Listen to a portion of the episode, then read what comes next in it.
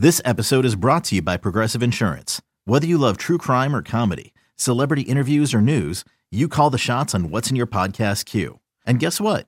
Now you can call them on your auto insurance too with the Name Your Price tool from Progressive. It works just the way it sounds. You tell Progressive how much you want to pay for car insurance, and they'll show you coverage options that fit your budget. Get your quote today at progressive.com to join the over 28 million drivers who trust Progressive. Progressive Casualty Insurance Company and Affiliates. Price and coverage match limited by state law. We've got the Rays, we've got the Orioles. It's the last game at Camden Yards for the 2017 season, and J.J. Hardy's last game at Camden Yards as an Oriole. We'll take it to the bottom of the first. Adam Jones at the plate. Line drive right field, base hit down the line, all the way deep into the corner. Machado scores. Schoop to third. Dickerson's going to wave him. The throw goes to second base. Into score Schoop. Two run double for Adam Jones. And there goes the lead. It's 2 to 1 Orioles. And Alvarez lines on RBI single to right field. Coming in to score is Davis. It's 4 to 1 Orioles. So far, Archer, folks, just does not have it. Now the pitch again. Breaking ball lifted to left and deep. Dickerson turns around and Jay, Jay Hardy in what might be his final game as an Oriole here at Camden Yards. Just hits a two run home run and he puts the Orioles on top. It's 6 to 4 with a look to Hardy in the pitch. High drive in the right field. Smith ranging back to the track. He's back at the wall. It is gone. Home run.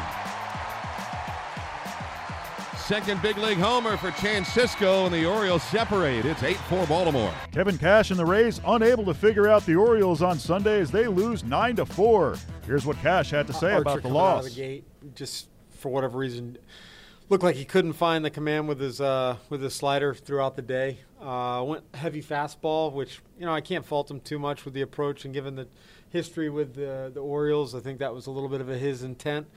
But when he needed to throw sliders, it just wasn't there for him. Um, and you know, they can hit. We've talked about it. Really like the way the guys came back. Uh, you know, Sucre with the big home run there, but uh, after that, we just couldn't get anything else going. Archer doesn't have the best numbers at Camden Yards. In, in, what ways do you think maybe it's mental for him at times? I don't think it's too mental. I think if you go back and look at uh, guys with the amount of innings he's thrown c- comparable, you're going to find that there's a ballpark in there or a team in there that just gives each one of those guys some issues. Uh, obviously, the, the, the AL East and the Baltimore Orioles, I mean, they see him quite a bit, but they, get, they have a good good approach. It seems like every time we face him, whether he, he beats them or performs well or doesn't, we, we're always finding ourselves complimenting the Orioles' approach against him. What is how would you define that approach? Yeah, I, I, think they just recognize uh, they recognize what he's trying to do. Uh, they really do a good job of kind of laying off the balls down, spitting on pitches down. Uh, that's why you know to Arch's you know what he's trying to do is establish his fastball at the bottom right. to then open up the slider for Chase. Once he does that, then we've seen doesn't matter what your approach is, they have to kind of respect both pitches. Uh, and if he doesn't do that with this team for whatever reason, they seem to be able to lay off and get some balls up and, and square them up.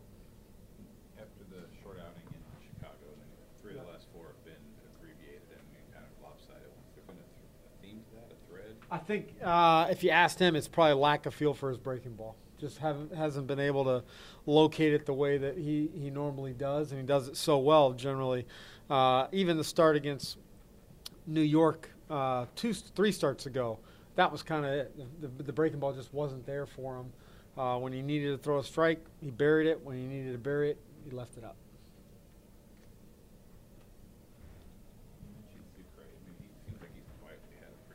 Yeah, you know what? He's done a really good job in his role. I mean, uh, backup catcher. Uh, look, the pitchers really enjoy throwing to him. They love throwing to him. Uh, shuts down the running game. Uh, has gotten gradually better with the game calling and, and, getting you know good innings out of the pitchers. And then the bat, everything he's done has been a plus for us. He's he's really done a nice job with the runners in scoring position. Uh, he's gotten a lot of big hits this year for us. It looks like Lomo's coming back around a little bit. Yep. Yeah, Lomo uh, swung the bat well the last two days. He's had a really good year. Really good year. I'd like to see him finish up on a high note. He, he deserves it. Pretty impressive today with J.J. Hardy. It's funny, baseball has a special way of appreciating really good players. I don't know JJ at all, but just from everything you hear about him, uh, it was pretty cool the way the way that all worked out. Yeah, you guys were kind of clapping along. You appreciate he's been a pro from the other dugout for many many years, and it's just it's amazing how that kind of works out. You know, he comes up and hits a home run, which wasn't good for us, but uh, it's good to see good things happen to good players. Meyer playing pretty hard today. Yep. Got, getting down the line. Um, KK plays hard all the time. If he's not, that means he's really banged up. Things resume for the Rays on Tuesday. They'll be in New York to face the Yankees.